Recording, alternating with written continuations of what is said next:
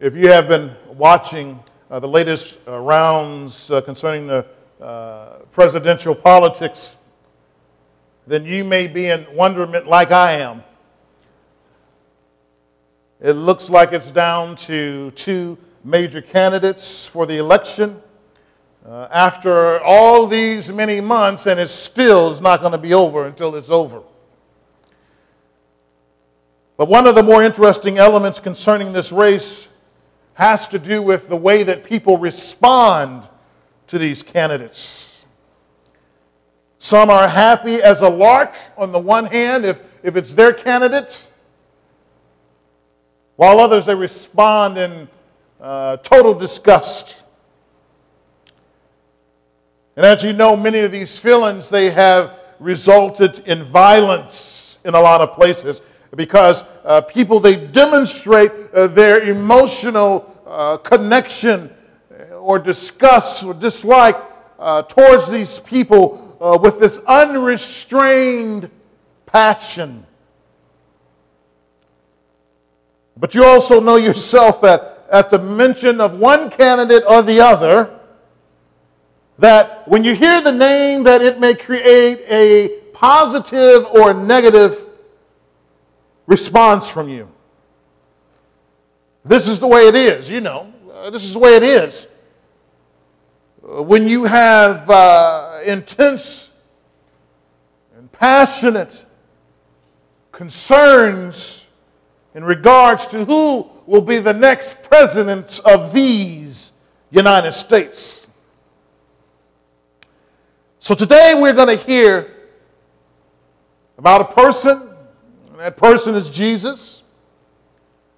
Jesus was not running for any office, and neither was Jesus trying to be a part of a popularity contest. Yet, in all of that, the people of Jesus' day, they also had very intense and passionate emotional responses about him and, and all the stuff that he was talking about. In fact, if you yourself, much like the rest of the world, uh, you may have had a very similar response about Jesus. At one time or another in your life, uh, you may have said, I'm not sure because I'm not sure. I just want to leave him back there. Or you may have said, Jesus, who cares about that Jesus? Don't talk to me about Jesus. You may have had a negative or positive response concerning him. So today I want you to walk with me simply as we hear Jesus Call a spade a spade. As he deals with people whose motives are not on the up and up, but yet they have a very intense and passionate emotional uh, outward expression about who Jesus is. Turn with me to Mark chapter 12, beginning in verse 1. And here we find out in this parable of Jesus that Jesus speaks an old message to a new audience. Jesus speaks an old message to a new audience. Verse 1 And he began to speak to them in parables A man planted a vineyard and put a fence around it and dug a pit for the wine press and built a tower and leased it to the tenants and went into another country. Well, here understand that Jesus is now facing down Israel again. As Jesus begins this parable, I want you to know that again, God is facing down his people. The nation of Israel has been in a steady process of rejecting Jesus as their Christ, or as their Messiah, or as their anointed one. We saw during the last message that Jesus had announced uh, coming judgment to those who failed to produce the fruit of serving Christ. We saw that in Mark chapter 11, verse 12 and 14 and onward. And then we saw one of his reasonings for uh, this prophetic object lesson of judgment in the Jews' treatment of God's house of prayer as a den of thieves or robbers. Then finally, over there, we learned about the necessity of God's people to be people of prayer. As we too may face opposition from those who reject the words of Jesus Christ. So the nation of Israel was in a tough place uh, because either uh, they had to decide to follow Jesus Christ or they had to follow uh, the leaders of that nation who operated outside the will of God. Who are you going to choose? As a result to Israel's steady but gradual pace of rebuffing Jesus, he speaks this parable here in chapter 12.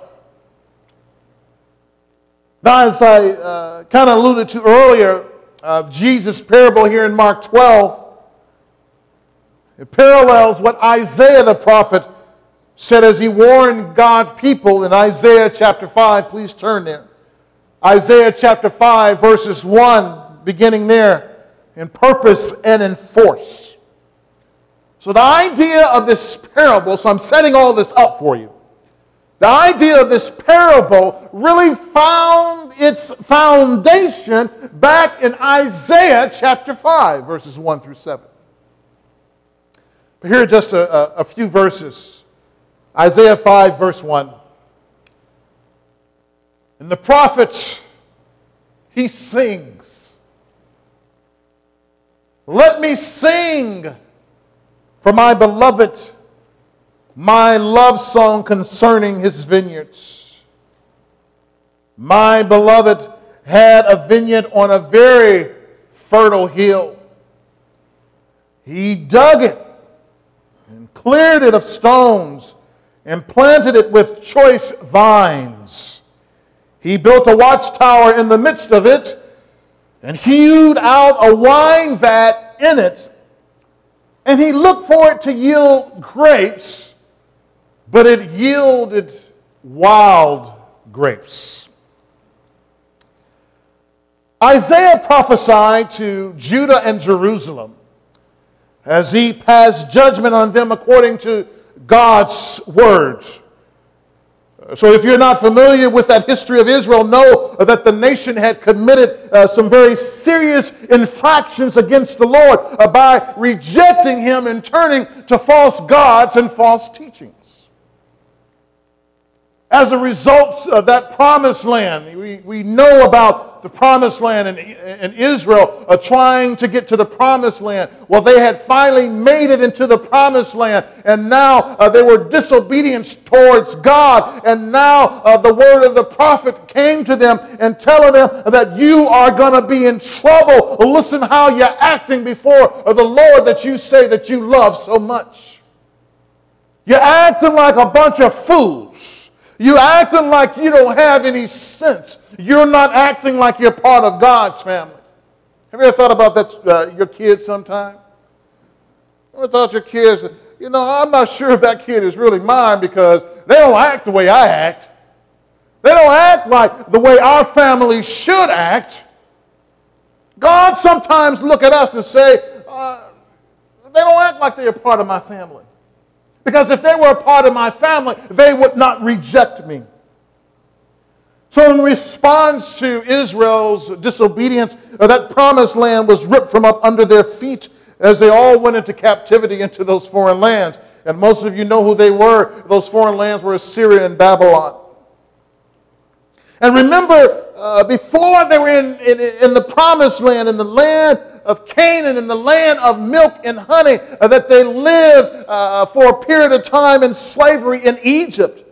And they cried out to the Lord, deliver us, deliver us, deliver us, until finally their cries, their prayers to God had finally, uh, God had finally decided to bring them deliverance.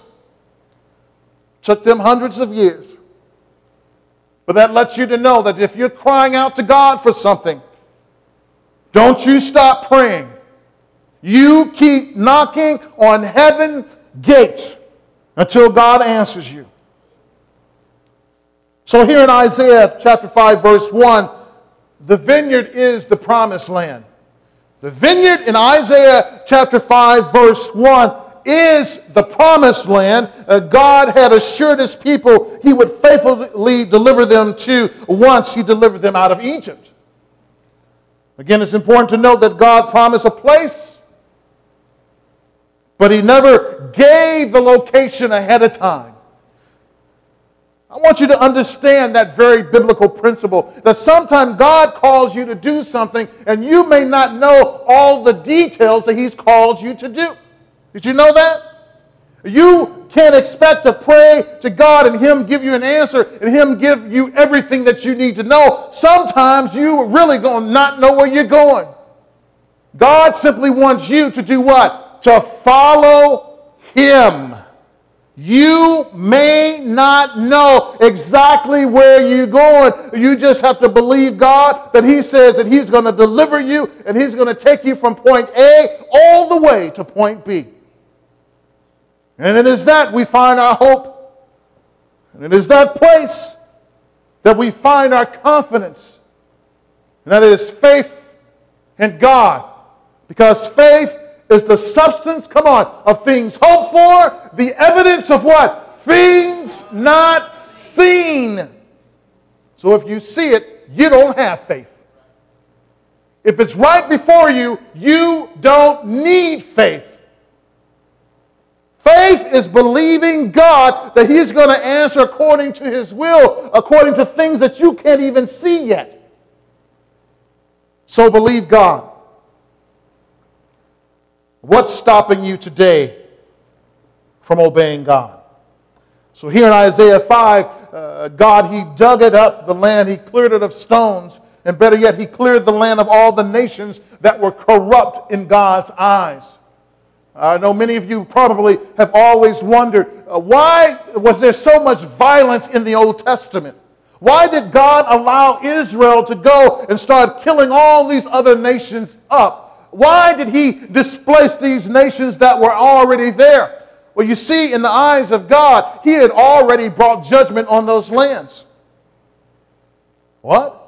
God had allowed many hundreds and hundreds of years for those lands to repent, and they never repented. Did you know that in the land of Canaan, that in essence, that they would sacrifice their live babies to their idols? They would kill their babies in order uh, to make sure life would be easier for them. Huh. Huh. Think about that for a moment. They would kill their babies to make sure life was easy for them by sacrificing them to their gods. Think about that for a moment. So God, He finally brought judgment to all those nations that were in the land of Canaan. And what did He do? He replaced it with choice vines of Israel. So Israel, uh, they were His choice vines. Now, uh, you, you already know that it's now gardening season, and, and one of the things that we do uh, I call uh, like I'm a, a, big time farmer, right? But one of the things that you do, for instance, I just planted uh, about a week ago, I planted a couple of uh, squash plants, right? And what you do is that uh, when you plant the seed in the ground, you don't just plant one, right? Oftentimes in the hole, you put multiple down there. And, and Sister Angie, she's going to correct me if I get it wrong somewhere down the line, but correct me later. Amen. Right? So you put multiple seed in the same hole. And then as they begin to grow, then you select which one is the strongest. And the one that's the weakest, in essence, you take it out So the one that's already shown that it's the strongest, that it can go ahead and flourish. So here, God has selected his choice vine. Now, they weren't choice because of who they were. They were the choice vine of God because of who God had, what God had imputed to them in some sense. Because God has said, now that these are my people, because God made that declaration, automatically they became God's choice vines. So the Lord, He built a watchtower. He guarded it and even prepared a, a wine vat, signifying that they would produce fruit according to righteousness. And then, but the final analysis there was that instead of them producing good grapes, it said it produced what? Wild grapes. But I want you to understand this right here that uh, in the original text, the original text tells us you can translate it as wild grapes but these wild grapes, believe it or not, they were foul smelling. So, one way to translate that is not only as wild grapes, but you can translate them as stinking grapes. Those stinking grapes. So, God had planted his choice vine, and then when it began to produce fruit, that it was not the good grapes that he had expected, that what happened was it was stinking grapes. You know, the scripture says that we pray, oh Lord, that our prayers and our life may be a sweet smelling aroma to your nose. To God's nostrils here, uh, that uh, when he would look upon the grapes, that he could smell them and he know that they smell bad. what about your Christian life? When God looks at you in your life as a follower of Jesus Christ, what does he smell? Does he smell good grapes? Concord grapes? Does he smell the green grapes, the sweetness, the aroma? Or does he smell grapes that smell like uh, that they had been on a vine like for a hundred years that they were rotten to the core? What does God smell when He look at your life? So now in this parable, back to Mark chapter 12, Jesus again targets people about their faithfulness or their lack of faithfulness to himself.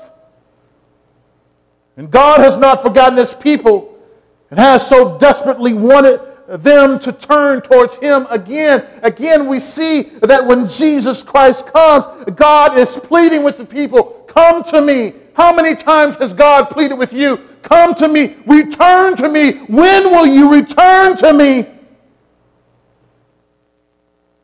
This repeated attempt to call people back to Himself was because of God's unfailing love God's chesed,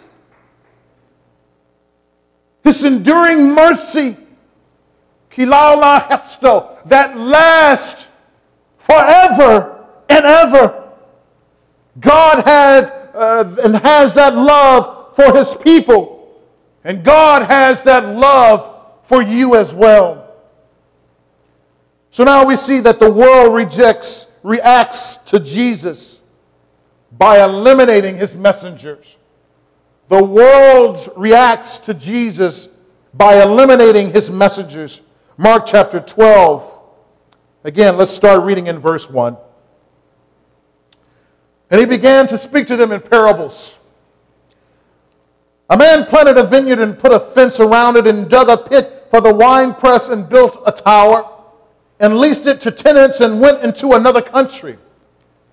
When the season came, he sent a servant to the tenants to get from them some of the fruit of the vineyard.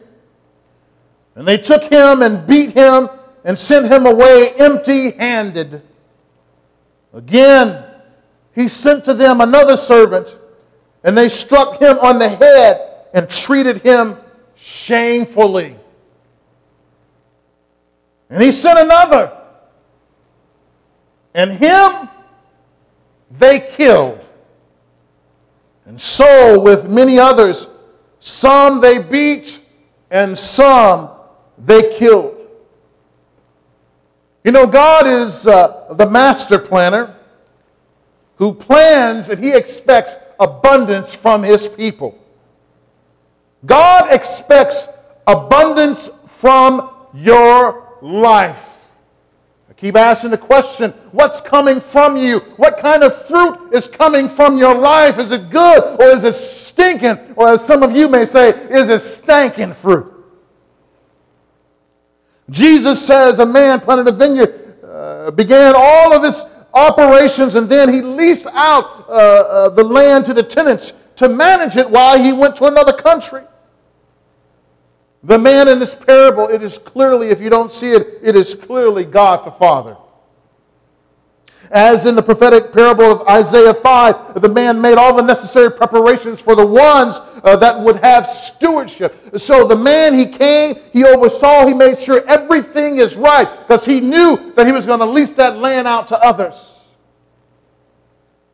And as tenants, uh, they would have uh, primary responsibilities over the land.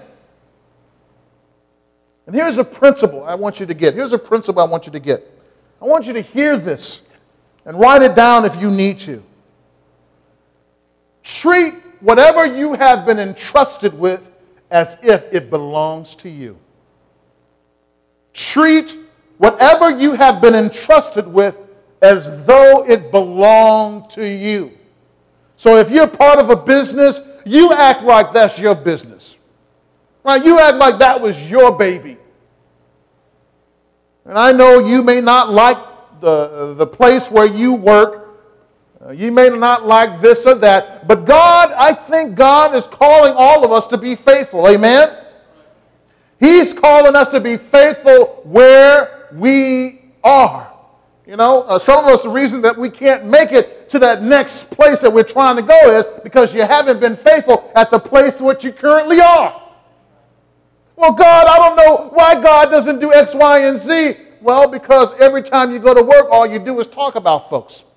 Every time you go to work, you're half stepping. You, you're working slow. You're not working hard. And this goes for not only people at work, it goes for whether you are in school or not.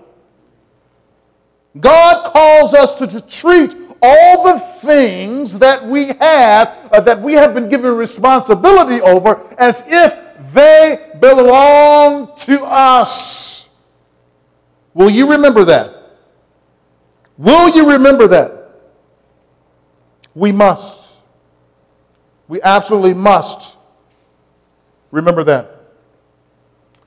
So, here in this parable for the Jews, their primary responsibility was to be spiritually and ethically pure, walk in obedience toward God, and treat others with respect, fairness, and compassion. Now, if you've been keeping track of how uh, the gospel story is unfolding in uh, the Gospel of Mark, then you know that this was uh, not the lifestyle of the major players in the Jewish community concerning its leaders. The major players that, in essence, that they were not spiritually and ethically pure.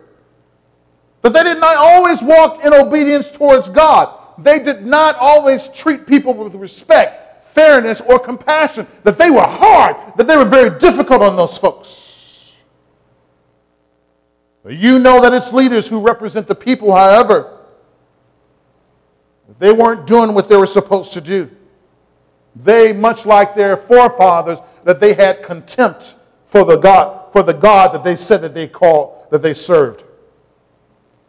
Recall again here in Mark chapter 11, verse 15, uh, the story about the money changers and those who sold sacrifices at a premium price there inside of the court of the house of God. So, one thing we must not miss either is that the man in this story cares about his work, and this is why he places a fence about, around it. The, the man who was the owner, that he cared very deeply about his vineyard. Do you, you believe that? Why else would you put a fence around your stuff? I got a fence around my garden, right? It's only like 20 by 15. I tell you, them rabbits and squirrels and everything else in between, you know, you, you try to keep them out, and then bugs, they try to come from underneath. Everybody is trying to attack the garden. I care about the garden, therefore, I put not only a physical wire fence around it, but I also put a liquid fence around it as well. If you want to know what that is, ask me later. So a person who a person who cares about what they build, they try to protect it. And this owner, he did the same thing. So what happens next? What happens next? Uh, Jesus then explains in the parable that the owner of the vineyard that he sends a series of servants to the tenants to collect some of the produce from the vineyard because it was now season, that it was time. Right? When it's time for the plant or the tree to produce full and mature and luscious fruits, it's time to pick it. And the owner knew this. So he said, Let me just send my servants in order to go and collect uh, what rightfully belongs to me anyway. But notice what the text says in verse 2. When the season came, he went, he sent a servant to the tenants to get from them all of the fruit. What does it say? Let's try that again. Uh, does it say all of the fruit that we're trying to, the owner was trying to get? It says some. So what does that tell us? That tells us that uh, the owner sounds like a very fair, fair man, that he took some himself, and then what did he do with the rest? Come on, what did he do with the rest? Right, he shared it with the tenants, that he gave the rest to the tenants. So it wasn't like that he was taking everything, but he gave the rest to the tenants. Now, this parable is unlike the story of the fig tree because the seasons of the vineyard had fully come. So the issue as to whether or not there would be fruit was not the focal point because it was not the problem. In this case, the plants did everything they were supposed to do and was ready to be received by their owner. And you know, sometimes, brothers and sisters, we are the problem. Other times, people and spirits outside of us are the problems, trying to prevent you from walking in the fullness of God. So now, these tenants were trying to prevent the owner from getting what right, rightfully belonged to him. In this parable, we see an increasingly hostile attitude of the tenants towards the owner. Uh, first, the owner sends one servant. They beat him and sent him away empty handed. And then, verse 4, uh, the owner sent another servant whom they struck on the head and treated him shamefully. When I began to think about what did it mean uh, to treat someone shamefully, uh, of course, we don't know this, but the text, uh, possibly they could have shaved his beard off. Possibly they could have cut part of his hair they could have ripped his clothes and just created a, a, a shambles of his life. His rights, however, whichever ones are in sight, uh, they were denied as an ordinary human being who deserved a basic level of respect. Amen? So even the person that you know you don't like what they're saying, uh, we still have to learn to give a certain people a level of respect because everybody was what? Everybody was created in the image of God. You may not like what they're saying, but at least respect that person. But these tenants, they didn't care. They knew they were on leased land. They knew that that land didn't belong to them, but yet they escalated the situation. So here in verse 5, the next servant the owner's sins was killed, and even after that, more were sent with a message to the tenants. In fact, Scripture says many others were sent. I need to pause here for a second. Because if you are anything like me, you may be asking yourself this question Why didn't the owner do something after the first beating? Better yet, after the first killing. If you were the owner of that property, how would you have responded? Man, I, I got to tell you, if that was me like the very first time, then it would have been a riot fest. I'll, I'll be honest with you. The very first time I sent the first person, they came back to, oh, he, he just, you know, he beat me and sent me back and I don't have nothing. I, I would say, really? I, I, go crazy, right? My eyes would get out. I'd be like, really? They sent you back empty handed and they beat you? I'm like, okay, all right, uh, uh, let's get the whole army, right? I get the whole army, right? But not just a couple of people. Let's get the whole army and let's go and let's get those suckers. I'm going to get that sucker. That's what I would say. How would you have responded?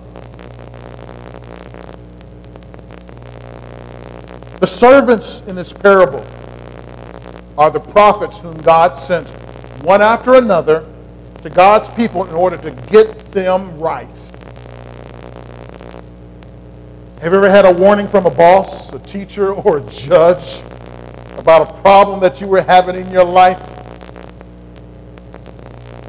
You can either take the warning and straighten up and fly right, or suffer the consequences. I've told you before that you know one of the things my mother she used to always tell me, you know, when I got in that, you know, I think I know everything age, right? She used to always tell me, she said, David, you just don't believe that fat meat is greasy, do you? You, you just uh, you, you don't believe nothing I say, do you? She used to always say that. You don't believe fat meat is greasy. I'm like, yeah, I know, I know fat meat is greasy. So what you talking about, right? I'm just, you know, in my own. And she just look at me, you know, and have a few choice words, you know. So we know God is very patient and kind, and He desires us to be reconciled back to Himself. How long has the Lord been waiting on you to get it right? How long will you continue to wait before you finally, totally, entirely give yourself in obedience to the Lord? But you, you got to hear this though. Matthew 23, verse 29. Matthew 23, verse 29. Jesus says to the Pharisees, Woe to you. Uh, anytime that God or Jesus, uh, he says, Woe, you know the person that he's saying woe to, that they are in really, like really, really big trouble. Anytime a statement by God begins with the, with the word woe, understand that whoever that statement is for, they are in really, really, really big trouble He says here, Woe to you, scribes and Pharisees, hypocrites! For you build the tombs of the prophets and decorate the monuments of the righteous. Jesus tells them they rejected the message of the prophets whom their ancestors had killed and then built monuments supporting the violent removal of God's prophets. So they killed the prophets and then they built monuments say, let's celebrate the prophets. They honored the death of the prophets by supporting those who wanted them gone. This is not an honor if you didn't catch this. Let's read on here. Matthew 23, verse 30. Jesus says, the Jewish leaders had said, if we had lived in the days of our fathers, we would not have taken part with them in shedding the blood of the prophets. Thus, he says, you witness against yourselves that you are the sons of those who murdered the prophets. Fill up then the measure of your fathers. So, what Jesus was telling them, that you had begun this killing spree against God's servants, he said, you might as well just finish up. But yet, he continues to be merciful. So, the world reacts to Jesus by trying to eliminate him. Uh, uh, Mark chapter 12, verse 6 now. Mark chapter 12, verse 6. Remember, he had sent all of his servants uh, some they beat, some they killed. And now, verse 6 it says, he had still one he had still one other, a beloved son. Finally, he sent him to them, saying, they will respect my son. But those tenants said to one another, This is the heir. Come, let us kill him, and the inheritance will be ours. And they took him and killed him and threw him out of the vineyard. See, this, the owner sends his son once and for all to end all the madness, but the world sees it differently. God sends his son that says, I'm going to rescue you, that I'm going to deliver you. Receive my help. The owner sends his son expecting them to respect and honor him. Remember again that the owner, what did the owner want? What did the owner want? He wanted what rightfully belonged to him. Why would they not honor the son who was just doing the owner's bidding as well? So, up to this point, there are a few things which don't sit right with the reality of our world. Number one, we already know that we would not have allowed this to go on as long as it did. And then number two, never, ever, ever, at any and for any reason would we have ever sent our own son. How many of you, if there was something going down in the neighborhood, uh, that you would send a neighbor down there and they come back all beaten up, and then you send another neighbor down there, some come back killed? How many of you would send your child down there? So the, the, the, the uh, tenants decided to again flex their muscles and kill the son. But look at this, again, very interesting. Up until, uh, until verse 7, we never hear the tenants speak. But here in this parable in verse 7, now the tenants they speak, they say, This is the heir, come, let us kill him. Now they talk to one another.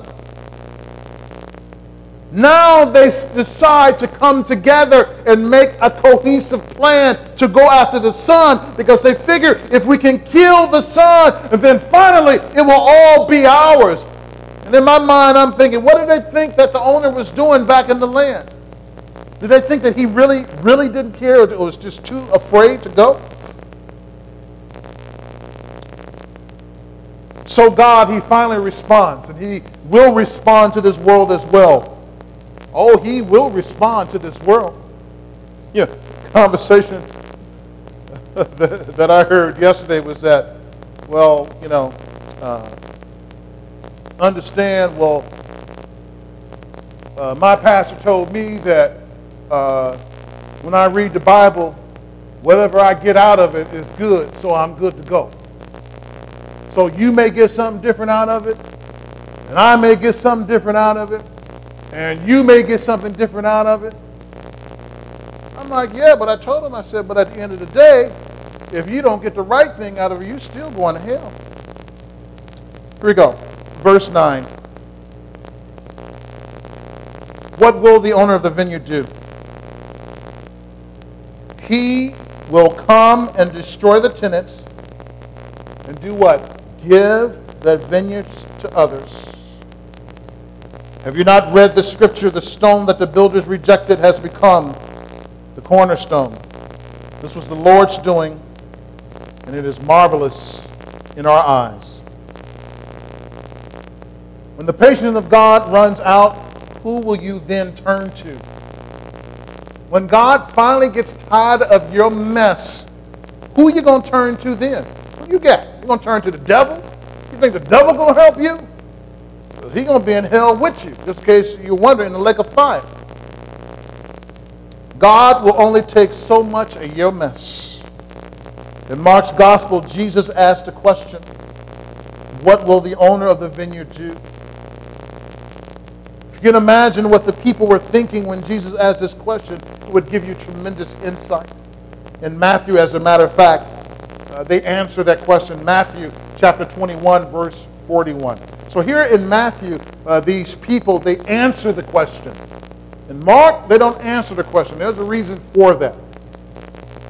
Jesus answers it in Mark, but here we see that the tenants or the, uh, uh, the, the, the tenants here, or whoever is listening to the story, that they responded. And this is what they said Matthew 21, verse 41. He will put those wretches to a miserable death and let out the vineyard to other tenants who will give him the fruits in their seasons.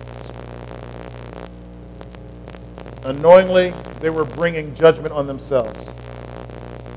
Listen, however, to another of Jesus' response from Matthew concerning the people who stand in tradition of those who persecute and kill the people that God sends. Now, uh, again in Matthew uh, chapter 23, verse 33. Matthew 23, verse 33. You serpents, you brood of vipers, how are you to escape being sentenced to hell? Huh. How will you escape God's sentence when his patience runs out on you? How are you going to get away? So responding to God when his message hits home. So what are you going to do? You've heard all this. What are you going to do? Mark chapter 12, verse 12. Final, final verse here.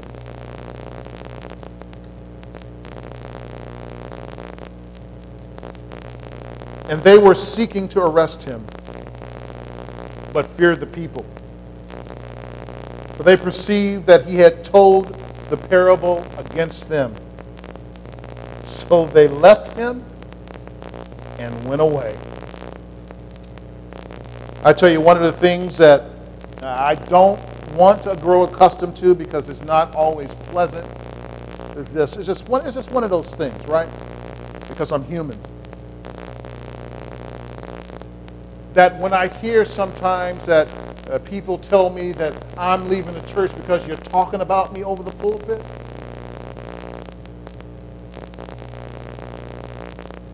And I'm like, well, what are you talking about? Right? I've, I've, I've gone through that many times. As I explained to you before. I don't know what you're going through. God, He knows. That oftentimes the response that uh, we have a choice. Either we can accept what God is saying and bring correction to our life, or we can do what? Get up and go. The Jewish leaders finally realized Jesus talked about them, and since they couldn't arrest him, they went away. Therefore, understand the point of this last verse. When you hear God's word and it points to a matter in your heart, know that God is speaking to you. Don't run. Do not run. When you hear him speak, he is trying to bring alignment in your life according to his will. Learn to embrace and not reject the work of God. So I tell you that if God is, if he's still speaking to you, consider it a privilege. Because God could not be speaking to you. And if God is not speaking to you, you just might not be in trouble. You, uh, you just might be in trouble. You could be living in disobedience. To reject Jesus because you deny him and his teachings means that you accept false teachings. This is exactly what happened to Israel. They denied the Lord and the preachers he sent to bring them back to himself. Because there were other voices that was chiming into their life and that they end up listening to and not listening to God. So how will you respond to God's voice today? Many people have been sent to deliver a message of Jesus to you, to me, and not just about salvation, but maybe about other issues in your life. You have may, you may have heard it over and over again. You, you may have said things like, you know what? I heard, I heard the same message over here. And then I heard it again over here, where the reason that you're hearing it in multiple places is because God is trying to get through your thick skull.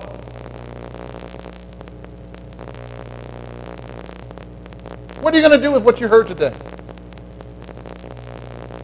What will you do? You know what the world does. They want to kill Jesus. They want to stop his, his message. We saw that with the parable. But what are you going to do with what you heard today? Let's pray.